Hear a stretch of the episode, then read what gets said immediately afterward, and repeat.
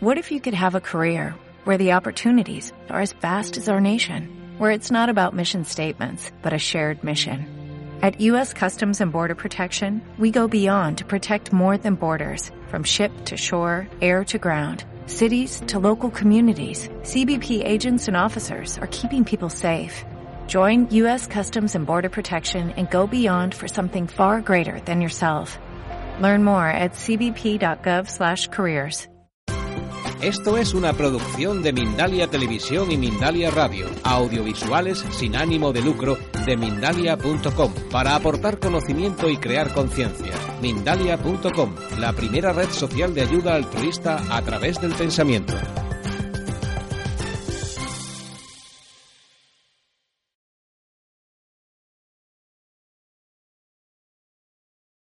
Cuando hablamos de los misteriosos orígenes de la civilización, lo que estamos es cuestionando el concepto que nos han enseñado a la inmensa mayoría de nosotros, según el cual la civilización empezó, comenzó hace unos 3.500 años en Sumer.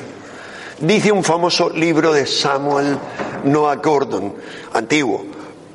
Eh, la mmm, no recuerdo cómo se llama, pero es, es, algo así como la civilización comenzó en Sumer.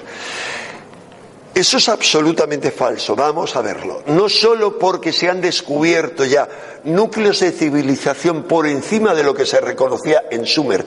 La cuestión es que vamos a ver ese tipo de hallazgos, pero es más, es que la civilización no comienza en ese momento. La civilización comienza en el momento en el que se da lo que Iker llamó en un documental que os recomiendo que veáis. No, no, hay efectivamente aquí, antes, en los 70, perdón. A un documental que podéis ver en internet que se llama El Salto Infinito. Eh, la civilización nos decía que realmente comienza la cultura, el primer signo claro, evidente, de una cultura superior, de un psiquismo superior, cuando se da el salto infinito que permite a lo que antes eran homínidos, comenzar a hacer arte rupestre. El arte rupestre es de una cualidad absolutamente superior. Muchas gracias. ¿Por qué? Porque es no sólo de una finura espléndida, sino de una complejidad tremenda. No es una cuestión así que hicieran por casualidad en las paredes. Yo he tenido la gran oportunidad de recorrer eh, varias cuevas cántabras, alguna de ellas inaccesible, nunca explorada por el público y solo por los arqueólogos y espeleólogos, con el director de cuevas y museos de Cantabria, el doctor Roberto Ontañón. He tenido oportunidad junto con Iker de estar dentro de las cuevas, dos, o sea, un día completo en una y luego una noche completa en otra, que entramos a las 10 de la noche y salimos a las 8 de la mañana, recorriendo cientos de metros y examinando cosas increíbles. Y veíamos en aquel momento, yo le, decía al doctor Roberto Antañón, ser de una mentalidad muy abierta, como la mayoría de los expertos en arte rupestre que conozco que, han, que se han dedicado. ¿Por qué? Porque se comunican con el espíritu de las cuevas, el espíritu del lugar. Saben que hay algo más trascendente. Y yo de repente le decía, pero ahí veo un, un, eh, un pájaro. Y me decía, ah, tú lo ves, o veía, o un jaguar. Y dice, no eres el, no eres el primero, ha habido ya otras dos personas que lo han visto. ¿Por qué? Porque más allá de lo que aparentemente se ve, siempre hay otras imágenes. Porque aprovechaban formas de la roca para a su alrededor crear una figura. Pero más allá de eso, resulta que en momentos yo veía y decía, pero ¿cómo pueden haber hecho eso a esa altura y en esa complejidad? Y me decía, es el gran enigma. O sea, ¿cómo podían hacer algo a una altura de dos metros y pico? Es decir, ¿qué hacían esos individuos? Se colgaban en andamios. En ocasiones las pinturas están hechas por niños de 12 años. Se sabe, hay las huellas, etcétera. Es fascinante. Se han descubierto muy recientemente, hace unos meses, en Euskadi, otras cuevas antiguas que ya se conocían hacía mucho, pero no se les había ocurrido mirar a tres metros de altura y han descubierto más figuras. Ah, después de aquella, aquella expedición con el doctor Ontañón, se hizo un descubrimiento que confirmó lo que ya habíamos percibido, o como Iker había descubierto la primera vez que había estado una imagen de un chamán, una máscara que le impactó y le cambió su vida y que nadie antes había descubierto. Porque hace falta tener la percepción adecuada para conectar con eso, porque eso está dirigido a otro nivel superior, o sea, está dirigido al ser, no es un pasatiempo, no, ni tiene que ver solo con la magia, la magia simpática de dibujar animales para atraer la caza, no, tiene que ver con una dimensión que nos trasciende. Se ha descubierto, os decía después, que en esas eh, en esos eh, dibujos rupestres de las cuevas, del arte rupestre, hay otros que solo con unas técnicas especiales de visualización se ven, al menos hay el doble de dibujos de los que se perciben. Y todo esto, ¿cuándo tiene lugar? Como vamos a ver, tiene lugar, se pensaba antes, que estaban datadas algunos dibujos en el veintitantos mil antes de Cristo. Con la nueva datación, con el uranio torio, creo que es, a más allá del carbono 14, y hay dibujos datados 42.000 años antes de Cristo. 42.000 años. Eso, y en 42.000 años ya había un arte perfeccionado. Eso nos obliga a remontar el concepto del cromañón, se decía, primero vinieron los neandertales, desaparecieron misteriosamente, luego los cromañones. No, ya hace una revolución en la concepción de los orígenes de la humanidad. Pero es más, es que ya se conocían cuatro, no solo neandertales y cromañones, sino cuatro homínidos.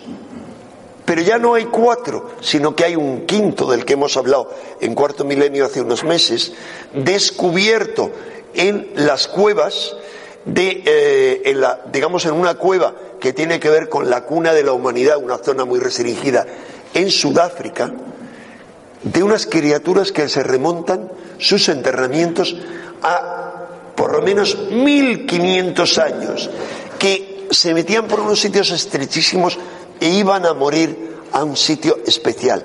A lo largo de milenios fueron a morir a ese sitio, es decir, un concepto relacionado con la muerte, con el más allá, y es que eso, dices, es que ya había homínidos. No, es que en los monos hemos visto que hay rituales, en algunos, lo que se llaman los grandes monos, los monos más evolucionados, rituales religiosos o mágicos. Esto lo habréis visto algunos en cuarto milenio también hace poco. Bien, eh, dicho esto, entroncamos un poco con a cuándo se remonta lo que llamamos civilización como construcción de templos, de ciudades, etcétera, porque se decía no había ciudades más que hace 5.000, 6.000 años. No, se han descubierto ciudades, vamos a ver luego, cerca de Jericó de hace 15.000 años o también se han descubierto en India. Bien, os hablaba de Asturias y lamentablemente por los problemas informáticos que ha habido os puedo mostrar una imagen. Resulta que en Asturias encontramos no solo 40 cuevas con pinturas rupestres, sino que en el conjunto ah, prehistóricamente indisoluble que forma la región cántabro-astur, encontramos infinidad de pistas que nos hacen pensar en orígenes muy remotos, orígenes protohistóricos muy remotos. Está lleno de enigmas. Bueno, entre otros en Asturias está Peñatú, eh, con su famoso ídolo que aún no ha sabido ser bien interpretado y que la datación no es tan antigua. Pero resulta que cuando consideramos todo el norte cantábrico, encontramos desde Euskadi, Cantabria, Asturias, Galicia y norte de Portugal, incluso toda la costa de Portugal, cientos de referencias extrañas del tipo más diverso, digamos docenas de ellas toponímicas, eh, cientos de ellas legendarias, que nos hacen pensar en que unos grandes civilizadores amerizaron en toda esa cornisa. Encontramos ciudades, pueblos que se llaman Noya o Noja o Noelia, es decir, todas ellas entruncadas, esos topónimos con historias relacionadas con que fueron fundados por Noé o por la hija de Noé, Noelia. No solo eso, sino lo que es fascinante, en toda la península ibérica encontramos docenas de leyendas protohistóricas que atribuyen la, fundación de, ciudades tan diversas como Toledo o como la primitiva Sevilla a Hércules. Hércules está en toda la cornisa, no solo cantábrica, sino atlántica, eh, digamos hasta también todo el norte de Marruecos. Encontramos, cualquiera que haya visitado por esos lugares habrá visto la cueva de Hércules, las columnas de Hércules. Hay infinidad de lugares. Pero ¿qué es lo que nos dicen esas leyendas? Algo muy fascinante. Se refieren, por ejemplo, en Toledo. Toletum fue inaugurada, fue creada, fundada por Hércules egipcio, hijo de Osiris. Y eso se repite. ¿A qué hace referencia eso? Porque Hércules egipcio, hijo de Osiris. Egipto no es una referencia a Egipto como lugar geográfico. No, es referencia a algo más, a los fundadores de la civilización. Al igual que cuando encontramos en Stonehenge, o dicho en gaélico, Stonehenge, uh, que esto ha, provocado mucha risa cuando yo decía Stonehenge, en, porque no es inglés, en cuarto milenio. ¿Qué ocurre? Que se dice que esas piedras, en la historia más antigua que hay de los reyes de Inglaterra, fueron traídas de África por gigantes. ¿Qué es África? Es lo mismo. Es como una continuidad de Egipto. Y gigantes, porque Hércules era un gigante, al igual que Osiris era un gigante. Hércules combate de igual a igual recordemos, eh, de igual a igual con otra serie de gigantes como Anteo en sus doce trabajos. La cuestión es que, por ejemplo, en la Crónica General de España, la más remota crónica sobre nuestros orígenes protohistóricos, encontramos una historia que nos dice que en in tempore llegó a España Osiris acompañado de los cenitas y que, no dice, de unos árabes que se llamaban cenitas, que eran árabes, todos los que venían del sur, de toda, o sea, en, en el momento en que se escribe eso, árabes, moros, todo es toda una continuidad. O sea, es decir, gente que venían del sur y que eh, se instalan en un sitio llamado eh, la, colina cenítica, siempre se habla de colinas. ¿Qué ocurre? Que dice ahí en la crónica general y otros cronistas antiguos que dicen cosas que no sonarían a bárbaras, pero están haciendo referencia a símbolos. Dicen que eso es lo que se conoce hoy como Cabo San Vicente, que es un cabo del norte de Portugal. Bien, entroncando con Asturias, hay, encontramos en Asturias una serie de topónimos muy interesantes que cuando lo hablaba con mi mujer, uh, Arancha me decía, es muy loco eso, y le decía, bueno, es salvo cuando lo relacionas, o sea, los topónimos que aparecen en toda, en todo el mundo y que hacen, hacen referencia siempre, y hay miles de topónimos y miles de palabras, topónimos y palabras con una raíz común, como Atl, de agua, o Atlántida, Atlas, Atlántico, Azlán. Pero eso lo encontramos también en Indonesia. Hacen referencia a una civilización madre. Eh, desde ese punto de vista, lo que puede parecer un poco loco, este es un libro, Los supervivientes de la Atlántida, el tercer libro de, digamos, de no, no novela, escrito por mi buen amigo Juan García Tienza, con el que tuve oportunidad de visitar estas tierras por primera vez hace ahora ya 40 años. Yo edité su primer libro, que era una obra de teatro con un ensayo al final, y he tenido una estrecha relación con él.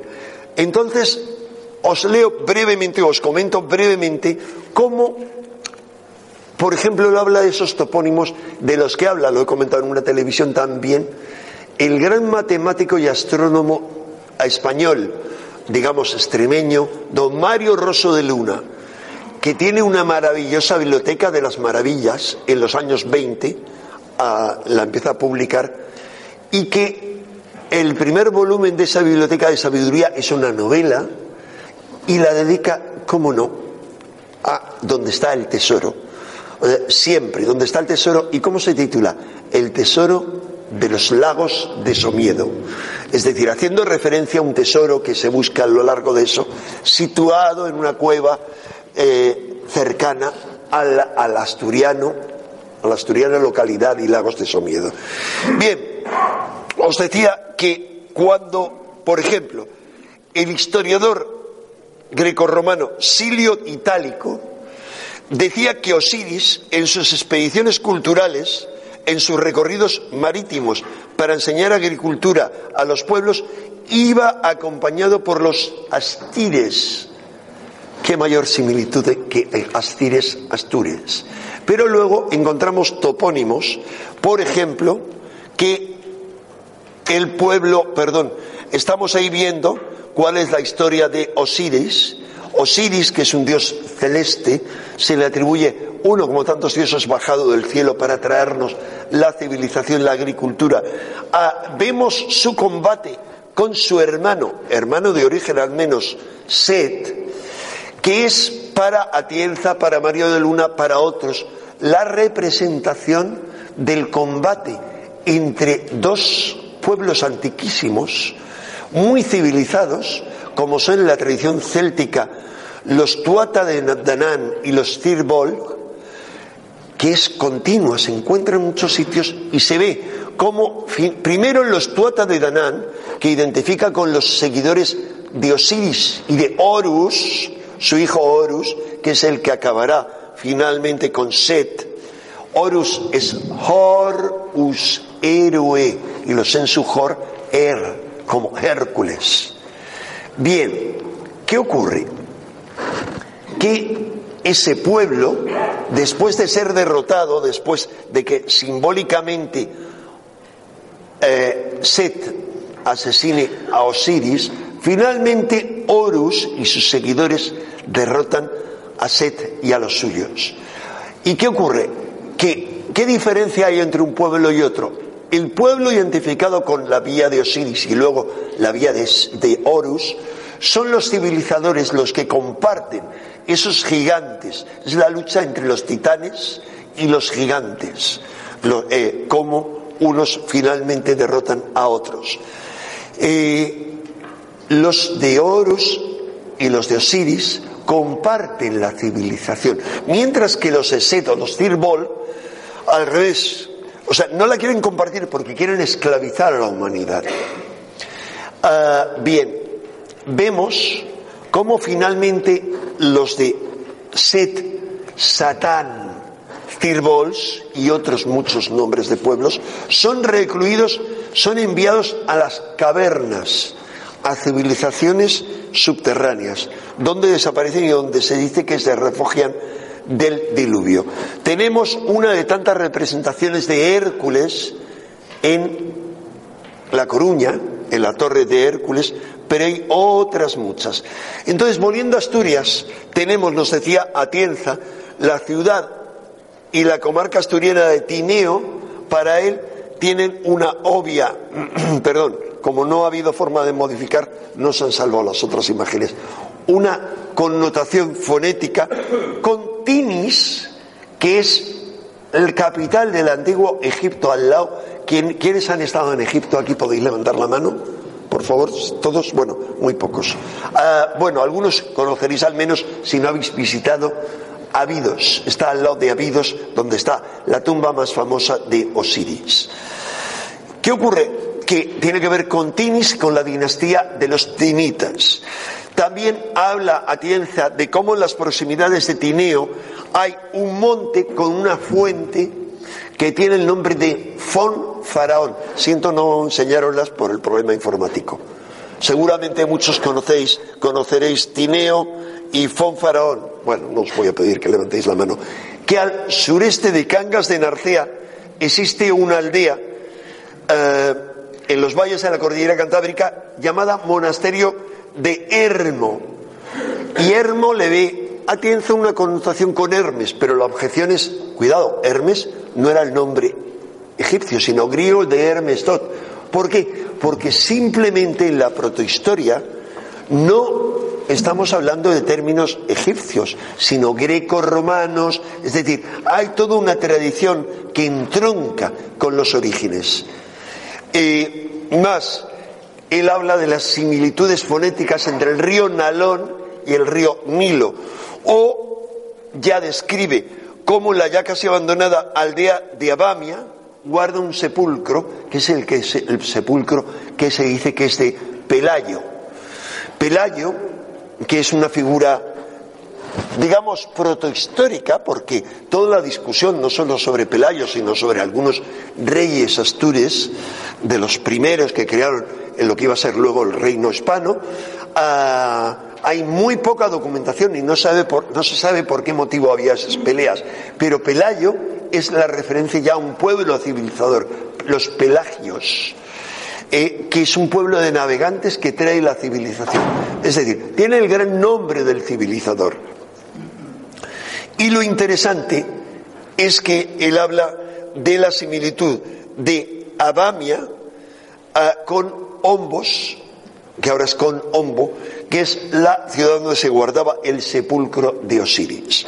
Habla también de cómo eh, hay un lugar cerca de a un kilómetro de Villaviciosa llamado Amandi, en cuya algunos veis, algunos asturianos conocéis Amandi, donde eh, es una, hay una iglesia, la iglesia de San Juan, construida a final del siglo XII, donde se ven toda una serie de figuras de, con cabezas de seres marinos, y eso lo entronca con el amenti, que es el o amemta, el amenti de los egipcios, es decir, donde están en el libro de los muertos egipcios hay una serie de figuras parecidas a esa. Bueno, os lo quería hacer solo como una muestra de que en la protohistoria de Asturias, que está por investigar y por escribir, porque creemos que lo sabemos todo, pero no sabemos nada, incluso ni de Pelayo, ni Covadonga,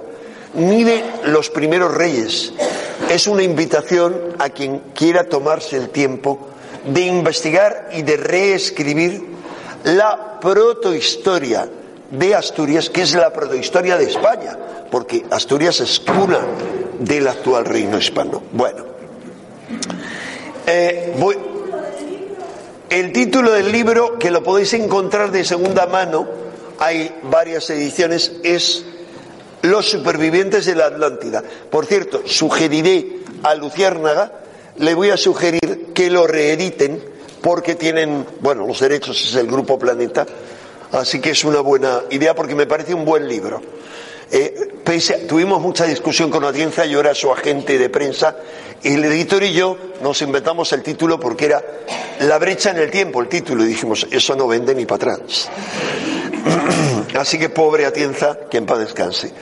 La cuestión es que he tenido la inmensa suerte de recorrer con él muchas cunas de la España mágica eh, y también puedo decir que era él que es el padre herético de la España herética, yo era mucho más herético que él cuando llegaba a la cueva del castillo y le decía, pues eso es una pirámide. Y me decía, o sea, una pirámide.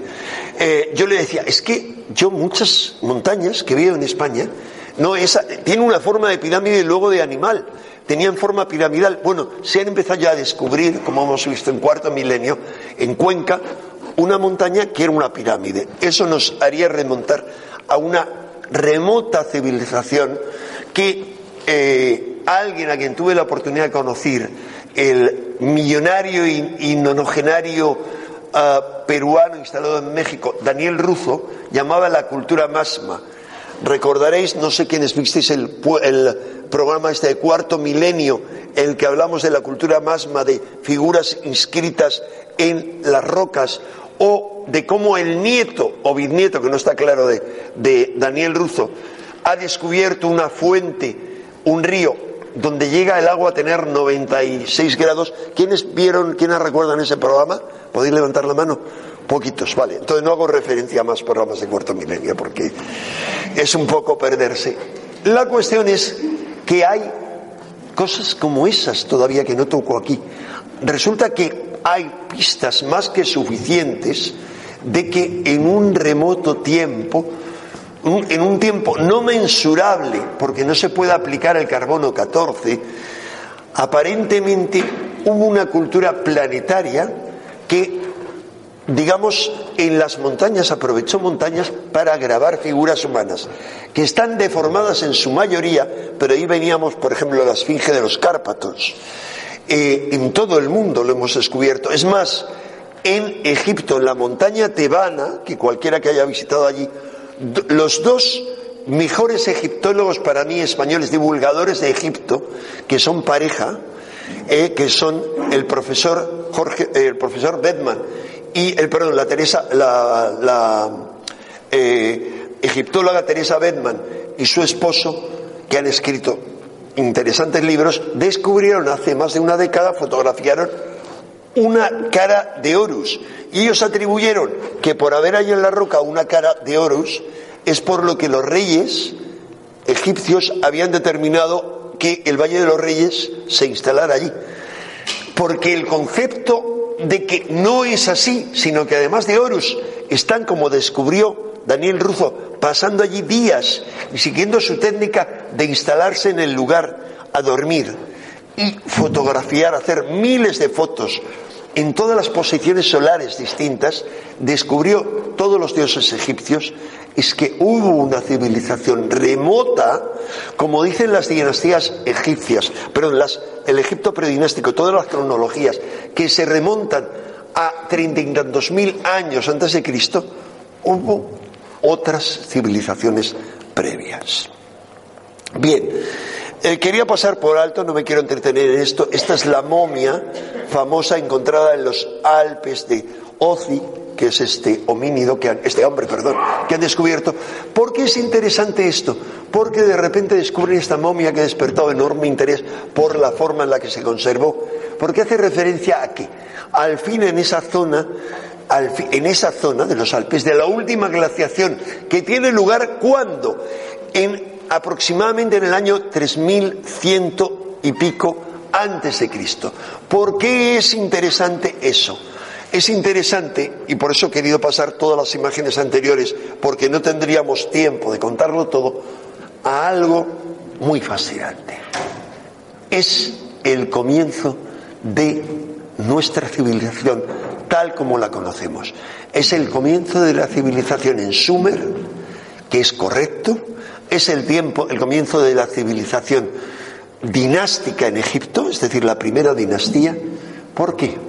Porque cuando vemos las, eh, todas las, historias escritas en cientos de tablillas de arcilla recuperadas en todo Sumer, eh, encontramos el relato de que hubo una destrucción de otra civilización regida por los dioses y por los hijos de los dioses, que se había mantenido durante, según esas tablillas, no hay en esa zona, sino donde fuera, durante más de 100.000 años, no más de 100.000, 200.000 años, y encontramos en las tablillas de los astrónomos asiro-babilónicos, encontramos dataciones muy precisas de posiciones estelares, lunares o solares, de registros astronómicos de 300.000 años. ¿Y esto qué era? Una fantasía moruna. O sea, es decir, estamos atribuyendo, están atribuyendo los historiadores una fantasía moruna. Resulta que los padres de la astronomía, que son los asiro-babilónicos, se les reconoce como padre, tenían caprichos como inventarse dataciones de 300.000 años, al igual que los grandes astrónomos que fueron los chamanes astrónomos mayas hacían dataciones muy concretas, cálculos de miles y millones de años, ¿por qué? Por capricho, pero eran de una precisión absoluta. La astronomía maya no ha sido superada y comprendida hasta hace muy poco. Es decir, estamos hablando de la herencia, de un conocimiento astrónomo muy preciso y muy antiguo que era muy importante por muchos motivos. Primero, para porque tenía que ver con el origen de los dioses en las estrellas y cómo las posiciones y alineaciones astronómicas tenían que ver, no solo perdonarme, pero disculparme, porque no me he dado cuenta de parar, disculparme, no me he dado cuenta de parar esto, de perdonarme, de quitarle el sonido. Ahora está en vibración. Muy bien. Vuelvo a la anterior, que era el cronómetro.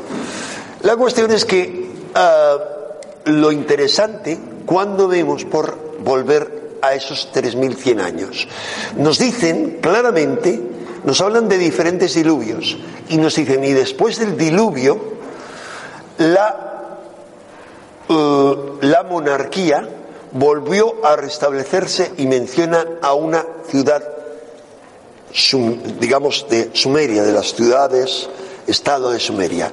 Se vuelve a dice la, perdón, no dice la monarquía, bajó del cielo y volvió a restablecerse en esa ciudad. ¿Por qué? Porque algunos dioses habían vuelto al cielo y tras el diluvio regresaron.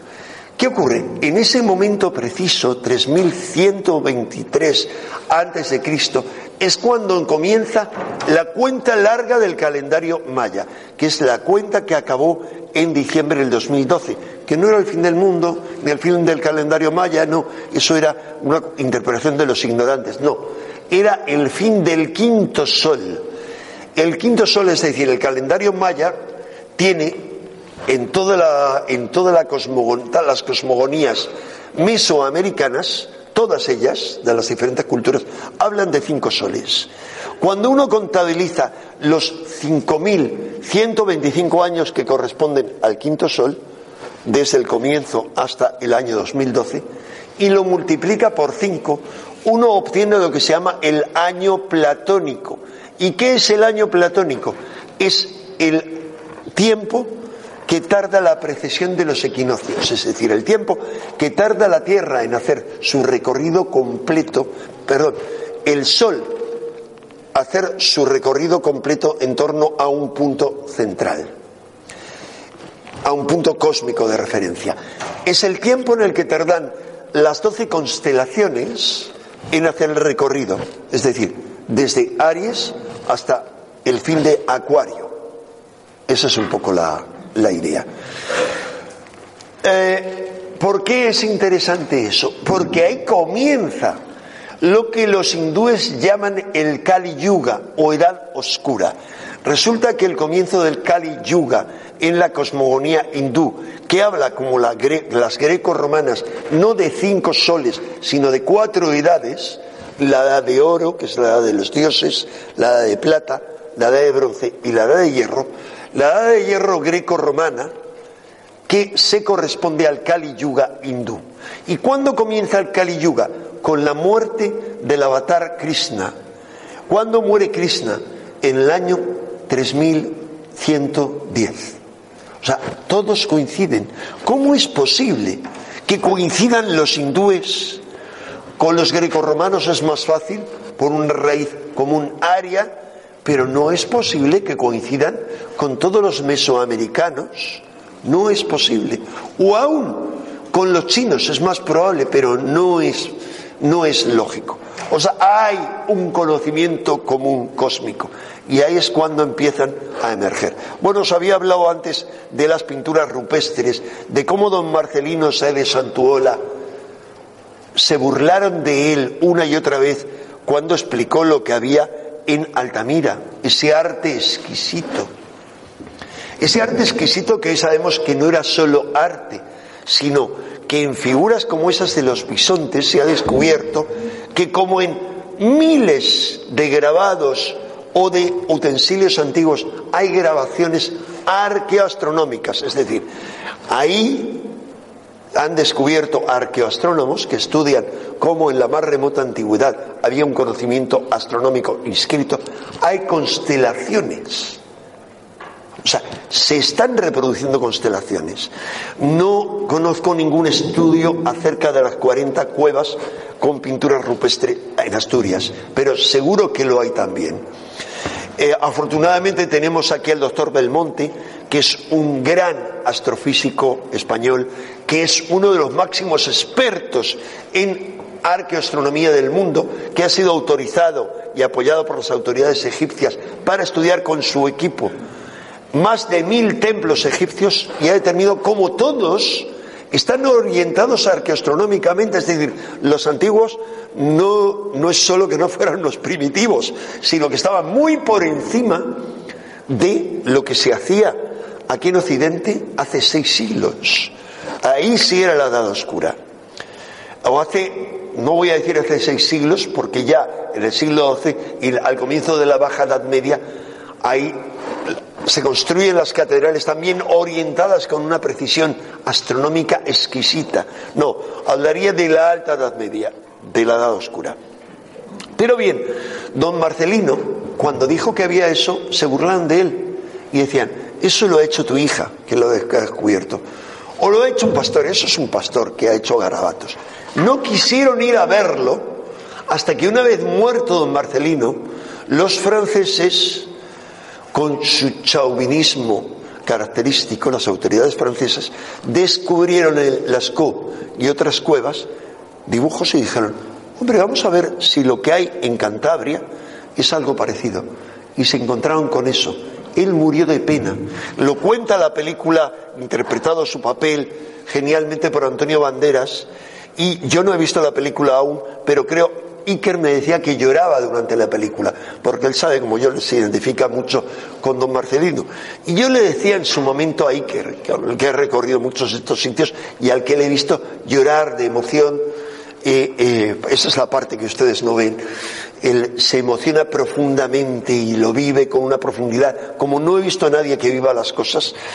Eh, y yo le decía, Iker, la historia aquí da un consuelo y es que los nietos de don Marcelino Sao de Sautuola son hoy en día los banqueros más importantes del mundo, el Grupo de Santander.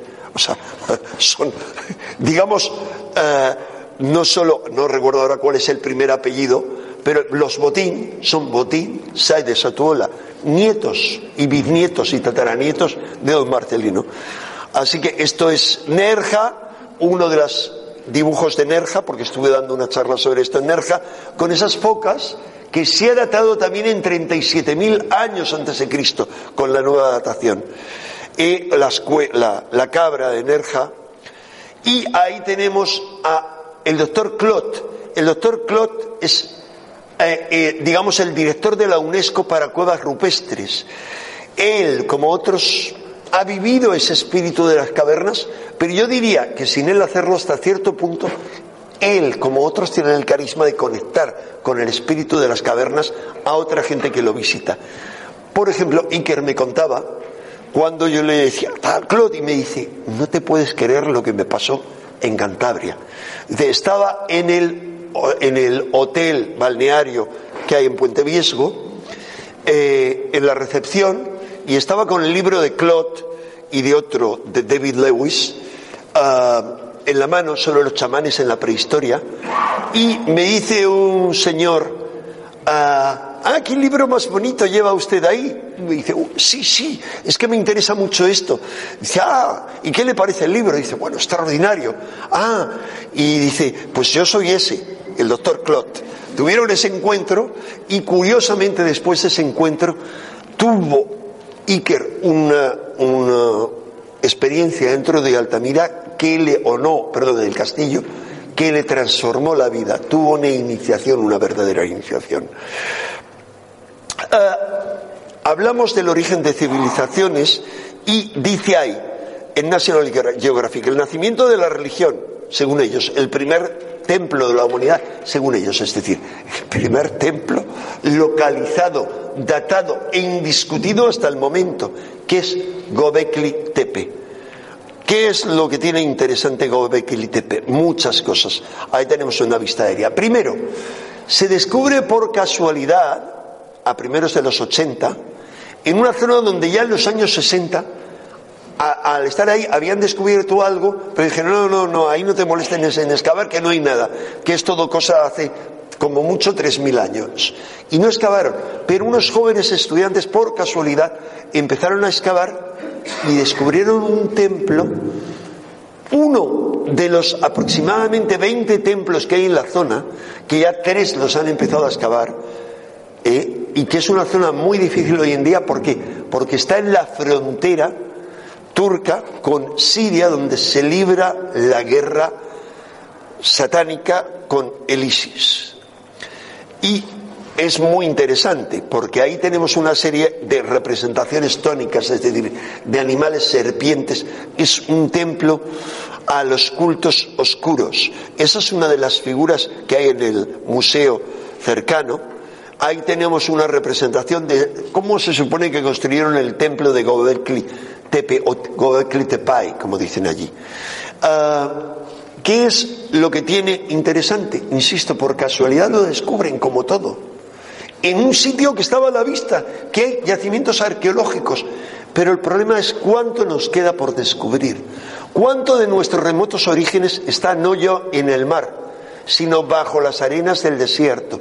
Decía Gurdjieff en sus expediciones a Egipto, cómo descubrió la copia de un Egipto del Egipto, de un mapa del Egipto anterior a las arenas del desierto. Toda, todo el Sáhara hay pistas más que suficientes de que hubo una civilización remota, que fue un núcleo de civilización, antes de ese diluvio que dejó eso hecho un desierto.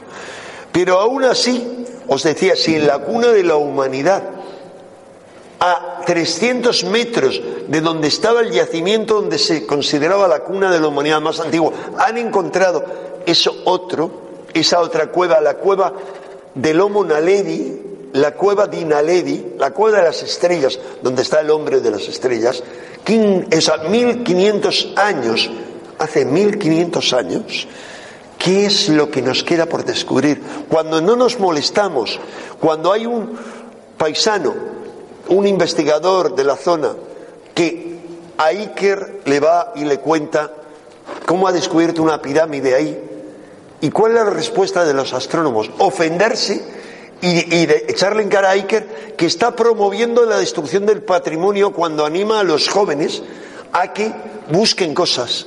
Pero todavía no hemos visto la confirmación de que eso es una pirámide. Es decir, para mí está por descubrir quizá el 999 por mil con respecto a nuestros orígenes. Por eso vamos a ir avanzando un poco. Ese es el fértil creciente. Tienen ahí no solo Cobekli Tepe, sino otros grandes focos de civilización antigua. Fíjense, curiosamente, en el centro, en la parte superior de la media luna, donde abajo, en la parte derecha suya, está el fértil creciente, los dos ríos, digamos la tierra entre ríos, la Mesopotamia entre el Éufrates y el Tigris, con toda la grande cuna de la civilización. Y al otro extremo del creciente fértil tenemos eh, Egipto. Pero resulta que las referencias más remotas son ahí arriba. Vamos a ver luego brevemente por qué. Por ejemplo, tenemos aquí en Jericó o sea, los restos de esa ciudad que les decía hace 15.000 años, cercana a Jericó, que es la ciudad bíblica más antigua, a la que ya se atribuían mínimo 7.000 años de antigüedad. Tenemos aquí uno de los museos, ah, uno de los museos, el Museo Mardig en Turquía, con el carrito, primero con una de las muestras de escritura más antiguas y luego con un carrito de cuatro ruedas sumamente antiguos, dice el, carrito más antiguo del mundo, ah, en un momento en el que se suponía que no había rueda.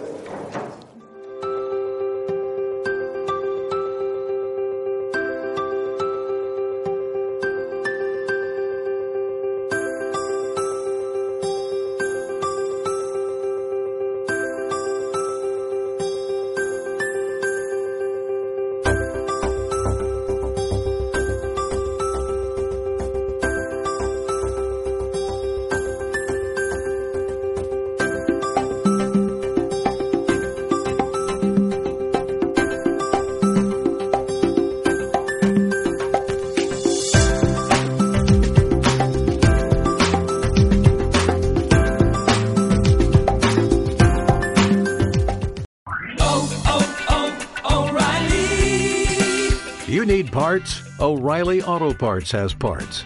Need them fast? We've got fast. No matter what you need, we have thousands of professional parts people doing their part to make sure you have it. Product availability. Just one part that makes O'Reilly stand apart. The professional parts people. oh, oh.